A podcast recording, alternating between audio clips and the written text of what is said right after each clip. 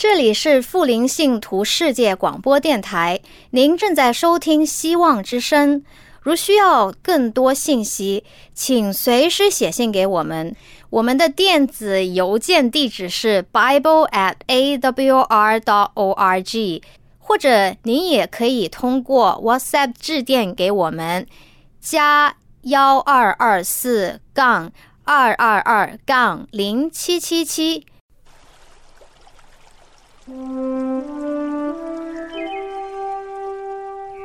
亲爱的听众朋友，欢迎您收听《人物与典故》节目。欢迎收听《人物与典故》。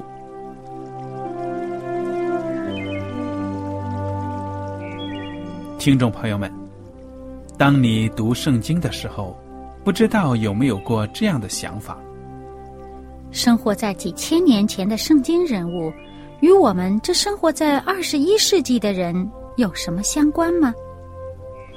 那些古时候缔造了历史的伟人们，只是些令我们感叹而望尘莫及的对象吗？那些败坏了品德的小人和有负圣托的失败者，难道只是为了让我们嗤之以鼻吗？在这个人物与典故的节目里，我和小燕将与大家一起，通过圣经中的人物和他们的事迹，看看我们能从他们的故事中得到哪些启发，以便用正确的态度来对待我们每天所面对的生活和挑战，共同奔走天国的旅程。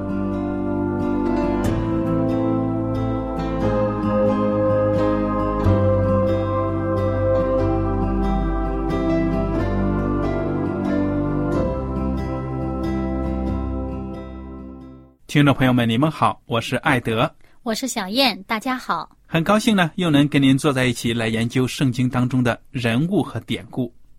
我们上一讲呢，已经差不多呢学习完了出埃及记的第二十四章，讲到呢，摩西按照上帝的吩咐，到这个西奈山上呢，去跟主单独的相会，在这个相会的日子里面，主呢把非常重要的。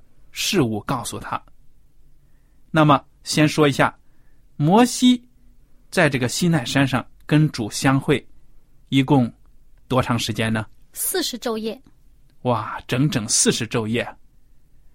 那么，摩西真的是很有福气，能够面对面的跟主相遇。嗯。那么，当时这个圣经上呢，就写到二十四章十五节说，摩西上山。有云彩把山遮盖，耶和华的荣耀停于西奈山，云彩遮盖山六天，第七天他从云中照摩西，耶和华的荣耀在山顶上，在以色列人眼前形状如烈火，摩西进入云中上山，在山上四十昼夜。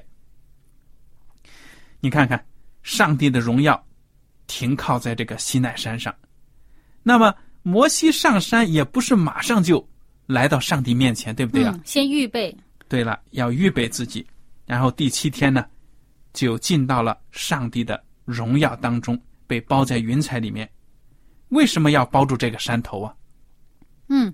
这上帝荣耀啊，像烈火，啊很亮，非常明亮。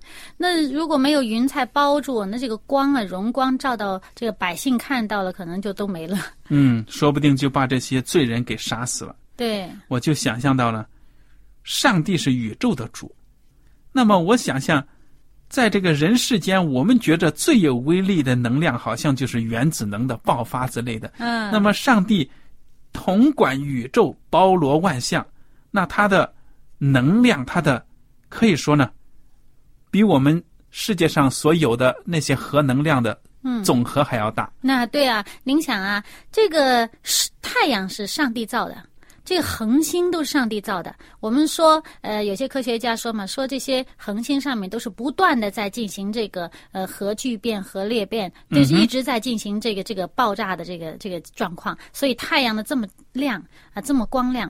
那么，上帝造了这个太阳，他自己难道不比太阳更荣耀、更光亮吗？对呀，所以说这样大的能量一接近我们，那受不了。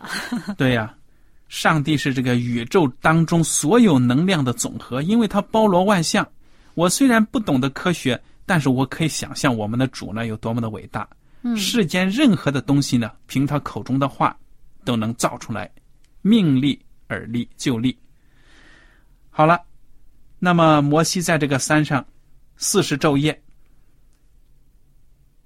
二十五章开始，出埃及二十五章，上帝呢小谕摩西，要建一个很重要的一个结构，一个建筑物，流动型的，因为当时呢，他们毕竟是在旷野里面行走。小样跟大家讲讲，嗯，那么这一个呃场所呢，就是这个圣所。就嗯就，上帝呢吩咐摩西，呃，要照着上帝所指示的样式、个规格、材料来做，来造这个圣所。造这个圣所的目的在哪里呢？我们就看这个第八节，二十五章第八节，他说：“又当为我造圣所，使我可以住在他们中间。”嗯嗯，上帝造圣所的目的呢，就是为了上帝要与他的百姓在一起，让他的百姓见到上帝就在他们中间。我在这里呢要补充强调一点，就是说呢，圣经讲的很清楚，上帝是不住人手所造的殿的，对不对啊？嗯嗯因为上帝包罗万象，这样一个宇宙的主，你说哪一间教堂是给上帝住的？不配够住，配给他住吗？不配。嗯，对了，所以上帝这个说使我可以住在他们中间，是他的灵格的象征，嗯，说我与你们同在的象征。，对，所以后来呢，上帝还还跟这个以色列人说，你们要有祝棚节。嗯这个祝棚节也是庆祝上帝的同在。嗯耶稣基督诞生来到人世间，也是与人同在。嗯对，所以这里面就是这个字呢，叫做以马内利啊，嗯就是上帝呢，呃，与人同在啊。那么就是上帝在我们中间。那么这个他上帝做了这个圣所，这个会幕，这个是让我们呃看到一个可以与上帝相会的这么一个真相，这么一个地方。那么这个地方呢，就是上帝要照他的这个祭司，呃，照他的这个啊、百姓的这个代表，呃。同时呢，也是上帝的仆人，嗯来在这地在这地方呢，来嗯为上帝侍奉，呃就是侍奉上帝，为百姓呢代求，呃，以及呢，上帝要通过这个祭司呢，要把给百姓的吩咐呢教导百姓，所以呢，这个地方呢，就是百姓与上帝相会的一个地方。嗯，嗯对了，因为这个中文把它翻译成会幕，对不对呀、嗯会当然就是聚会了。幕呢，因为里面有很多幔子、帐幕啊，隔起来的。嗯那么这个形象呢，这个词还是非常形象的。嗯会幕。那么究竟这个会幕呢，造会幕需要些什么呢？那么在这个二十五章开头的地方呢，这个圣经上就讲了，这耶和华小谕摩西说，那么他告诉摩西要怎么样呢？啊、要告诉以色列人要送礼物来，嗯哼，而且这礼物呢是要甘心乐意的送。那么甘心乐意的送的话呢，就可以收下来。这收了以后就是归上帝的。那么究竟这些礼物包括些什么呢？金属里面就三种，金、银、铜，就这三种金属。接着呢，这个纺织品呢，就是包括这个细麻，那么还有这个山羊毛，啊、那么另外皮。哎，对，那个这个纺织品当中呢，除了细麻和山羊毛，我们看到这个这个颜色呢，应该都是没有什么特别颜色的。那么有颜色的呢，就是三种颜色，三种颜色的线，就是蓝色、紫色和红色。其实这里面。我们虽然圣经上没有明确的写这三种颜色表示什么，但是我们从圣经里面的呃章节，从其他地方看到它在什么情况下出现这种颜色的时候，我们就可以呃联想到呢，它这个背景是什么，就是预表着这个有些隐含的含义在里面。对呀、那么好了，接着呢，就是看到这个除了纺织品之外呢，就看到一些皮革啦，那么就是有染红的公羊皮。这公羊皮要染成红色，我们染成红色，我们想到就是一个血的颜色哈。嗯，对吧？那么羊呢是上帝的羔羊呢，那么这个这个羊皮呢代表这个牺牲呢。那么接着呢就是海狗皮，不过这个海狗，我们觉得可能这个中文的翻译是不是有点儿？嗯、因为毕竟很古远、古老了。那么这个圣经当时是用希伯来语写的，嗯所以现在呢，翻译的专家呢，具体这个词原来指的是什么呢？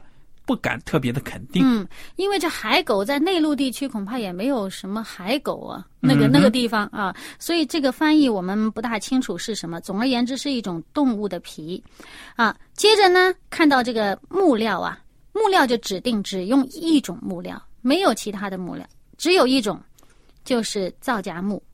嗯哼，里里外外圣所里面所有需要用到木料的地方，通通就是一种木料，就是皂荚木。嗯然后接着呢，就是点灯的油。那这个点灯的油在后面我们看到，它指定的只能是轻橄榄油，在这里先暂时还没出现。好了，那后面呢就是有这个高油，还有香的这些香料。那么这些香料、高油的这个材料呢，就是在后面的章节呢非常清楚的、严格的规定了是怎么样做的。嗯好了，接着就是宝石了。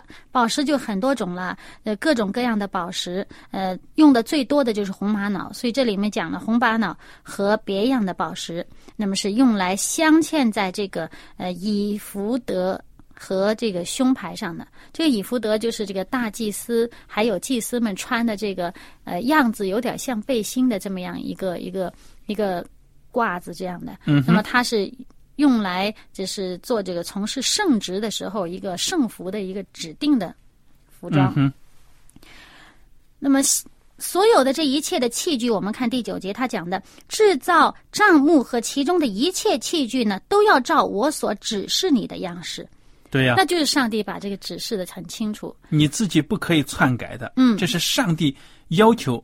为什么这样子呢？其实上帝是煞费苦心呢，嗯因为里面的摆设呀、尺寸呐、用料啊、颜色呀，都有它的救赎的预表意义。嗯，而且呢，不只是这二十五章这个第九节这儿讲只是你的样式，我们看到呃每一个器具，它讲的这个讲述完毕以后，它都会重申一次。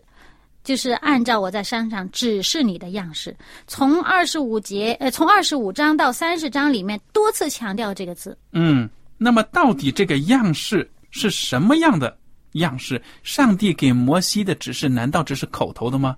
会没有给他看到意象，嗯，或者这个说是模型一样的？哎，而且这个“指示”这两个字，我们中文可能呃听着有点含糊啊，呃，可能是口述的，但是“指示”在英文里面我们都可以看到，这是受的有可能，对吧？对了，所以，其实呢，这一点就要联系到希伯来书了。嗯新约的希伯来书第九章，如果大家打开呢，我简单的给你看一下啊。这个第九章说，原来前约有礼拜的条例和属世界的圣幕，指的就是摩西按照上帝的指示造成的这个会幕圣所。接下来呢，第二节说，因为有预备的帐幕，头一层叫做圣所，里面有灯台、桌子和陈设饼；第二幔子后又有一层帐幕，叫做至圣所，有金香炉，有包金的约柜，柜里有盛玛瑙的金冠和亚伦发过芽的杖，并两块约板。那么这里的描写的摆设呢，我们在待会儿学习到这个旧约的出埃及记的描写的时候会能看到的。柜上面有荣耀基路伯的影，照着诗人做。这几件我现在不能一一细说。然后呢，第六节开始就讲到祭司在这会幕里面呢所做的一些事情。保罗呢，在这个第九章要讲的就是呢，其实地上的这些会幕，这个会幕里面所从事的祭祀的活动、宗教的活动呢，都是跟耶稣基督的救赎有关的。如果你能够好好的读读这个希伯来书第九章呢，你就会发现，保罗的论点呢，就是说，耶稣基督是我们最好最美的大祭司。还有这个第八章，希伯来书第八章，我也要跟大家提提。第一节开始，我们所讲的是其中第一要紧的，就是我们有这样的大祭司，已经坐在天上至大者宝座的右边，在圣所，就是真帐幕里做执事。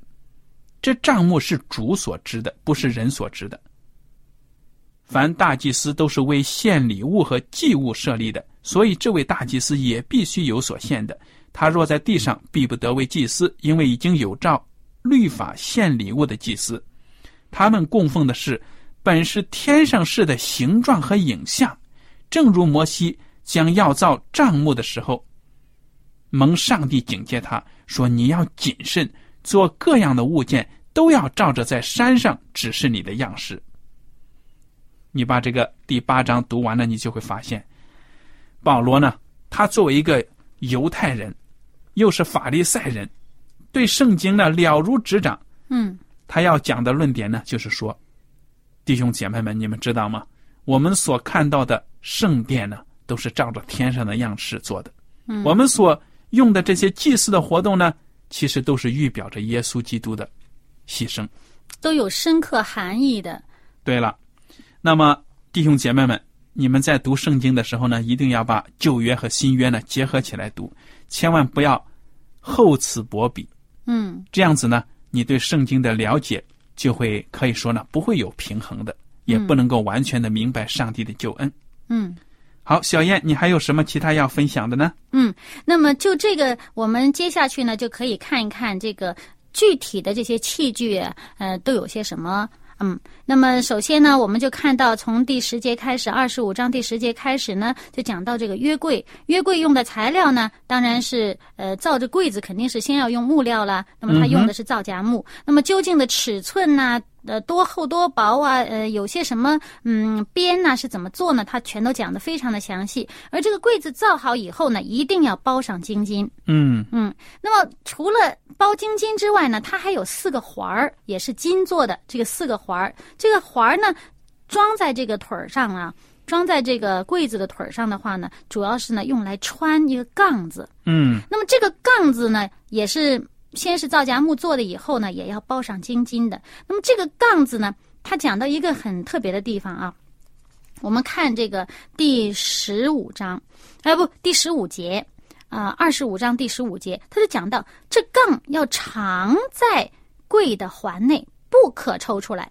嗯，这地方我们就看到这个地方啊，杠子不可以抽出来。这杠子本身是用来抬的，而且杠子是活的呀，对呀，穿到那个环里面，对不对？对，但是呢，不抽出来。他不着你抽出来，其实呢，就是隐含着一个含义，就是说这个柜子永远是要人来扛、人来抬的，不可以用其他的运输方法来运输。嗯，只能人来抬。那么我们这里面就联想到呢，呃，这个圣经后面的呃地方，也就是这个当大卫呃做王以后，他曾经想运输这个呃约柜。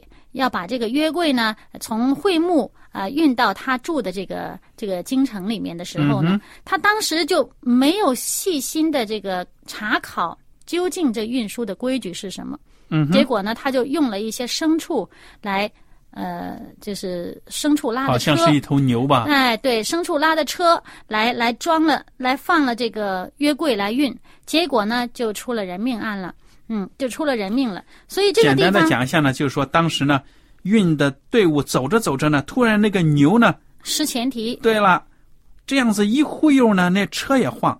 旁边一个护卫的人呢，他还怕那个约柜倒了，赶快伸手去挡，结果呢，一下子就被击杀了。嗯，我们看到呢，就是小燕所说的很有道理，就是说呢，上帝希望呢是人来抬，而不是用其他的动物啊或者车来运。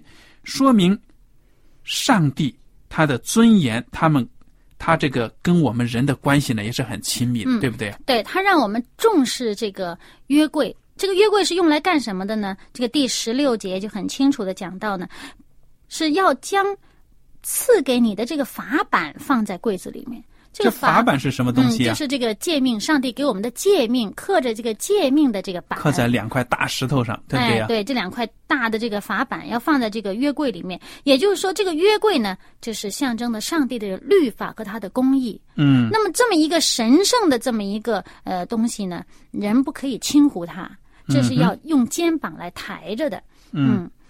那么接着呢，这个约柜上面还要放什么呢？就是金金做的。施恩座，那么这个施恩座在第十七节里面这个注解里面讲的“施恩”这两个字本身，它也可以翻译成这个“避罪”，就遮盖罪恶。对呀、就是上帝的施恩的宝座，在这个法版，在这个约柜之上，也就是上帝与我们立的约，上帝给我们的这个呃诫命，上帝这个律法和他的公义是一个基础，在这个基础的上面，上帝施恩可以遮蔽我们的罪。嗯，真的是很有意义。上帝呢，他的宝座的根基是法律。你想想，一个国家没有法律，这个政权能不能长久？嗯，不行。也不能稳定。嗯那么，上帝是统治宇宙的主宰，这么大的一个领域，没有个法律没有标准。他的公义不行。对了，所以上帝的根基，他的国度的根基呢是有标准的。嗯但是上帝呢，更是恩典的上帝，因为我们这些罪人呢不配，达不到上帝的标准，上帝才要赦免、遮蔽、清洗我们的罪。嗯所以这个施恩宝座呢，真的是设计的非常的好。嗯，它这个含义非常深刻啊。对呀、那么这个约柜的尺寸呢、还有施恩座这些尺寸呢，它都是有详细的规定。那么在施恩座的上面还有一个特别的，嗯哼，是两个天使，对不对呀、嗯，对，叫基路伯。那么这两个天使呢，分别安在这个约柜的两头，两个基路伯呢连在一起，在施恩座的两头，两个基路伯要高张翅膀，遮掩施恩座。基路伯要脸对脸朝着施恩座，要将施恩座安在柜的上边，又将我所要赐给你的法板放在柜里。我要在那里与你相会，又要从法柜施恩座上二基路伯中间和你说我所要吩咐你传给以色列人的一切事。那么这就是第，可以说呢，从十九节开始一直到这个二十二节，嗯，两个天使当然是侍奉上帝、护卫上帝的。嗯上帝那么有权柄，他不需要别的人来保护，别的天使来保护，但是呢，有一种尊严，对不对？嗯？嗯。那么这个讲到的这个基洛伯和施恩座呢，全是纯金金制造的，就里面没有任何其他的材料。那么接下来呢，就是讲到另外一样器具了，就是桌子。那么这个桌子呢，是呃放在稍微外面一点的地方。最里面这个圣所的最里面叫做至圣所。那么刚才我们讲的法柜呢，呃，这个约柜啊，呃，施恩座啊，这都是在这个至圣所里面。那稍微外面点地方，还是在圣所里面呢，就是有桌子。那么桌子是用来放这个陈设饼的。那么这个桌子呢，本身呢也是用皂荚木做的，也有各种各样的尺寸，它规定的很详细，也是要包金的。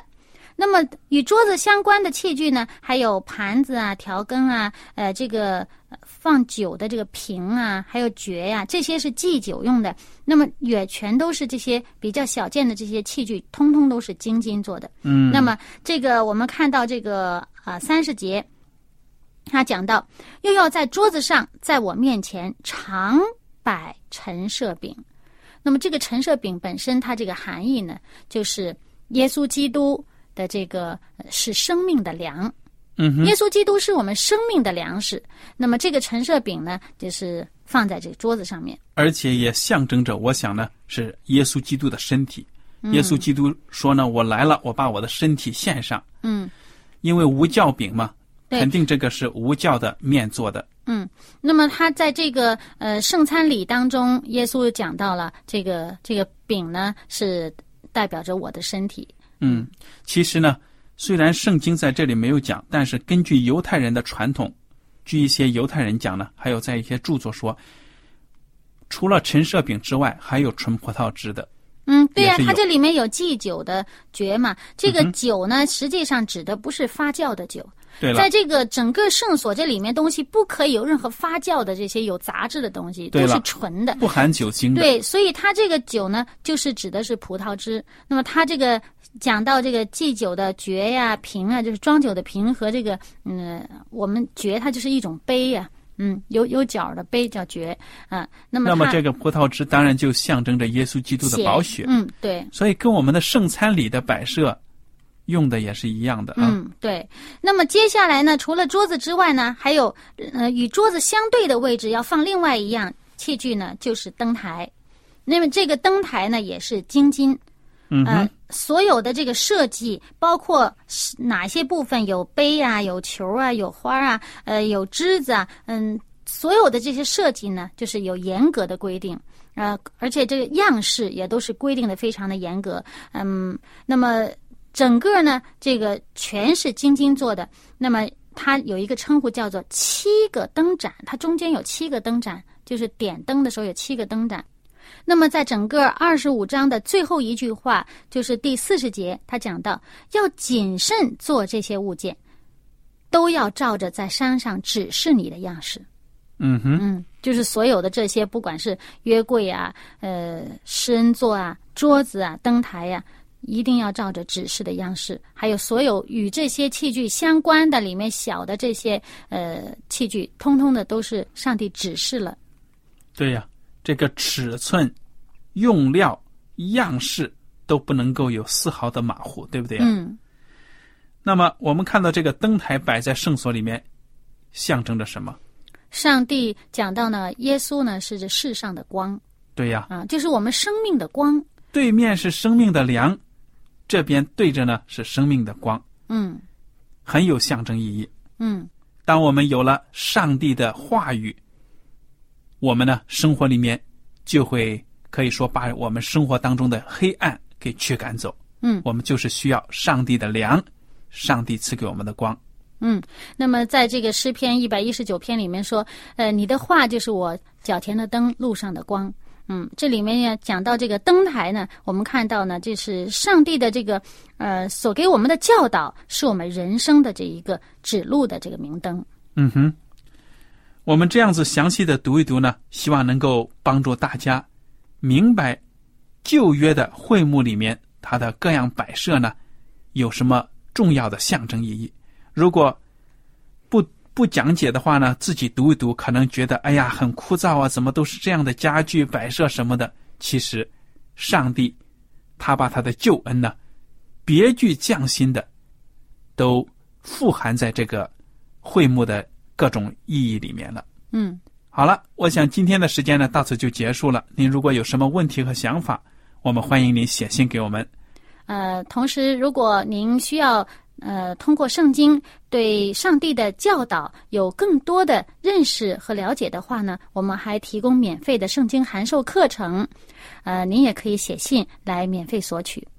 好了，艾德和小燕呢非常感谢大家的收听，我们下次节目再会。再会。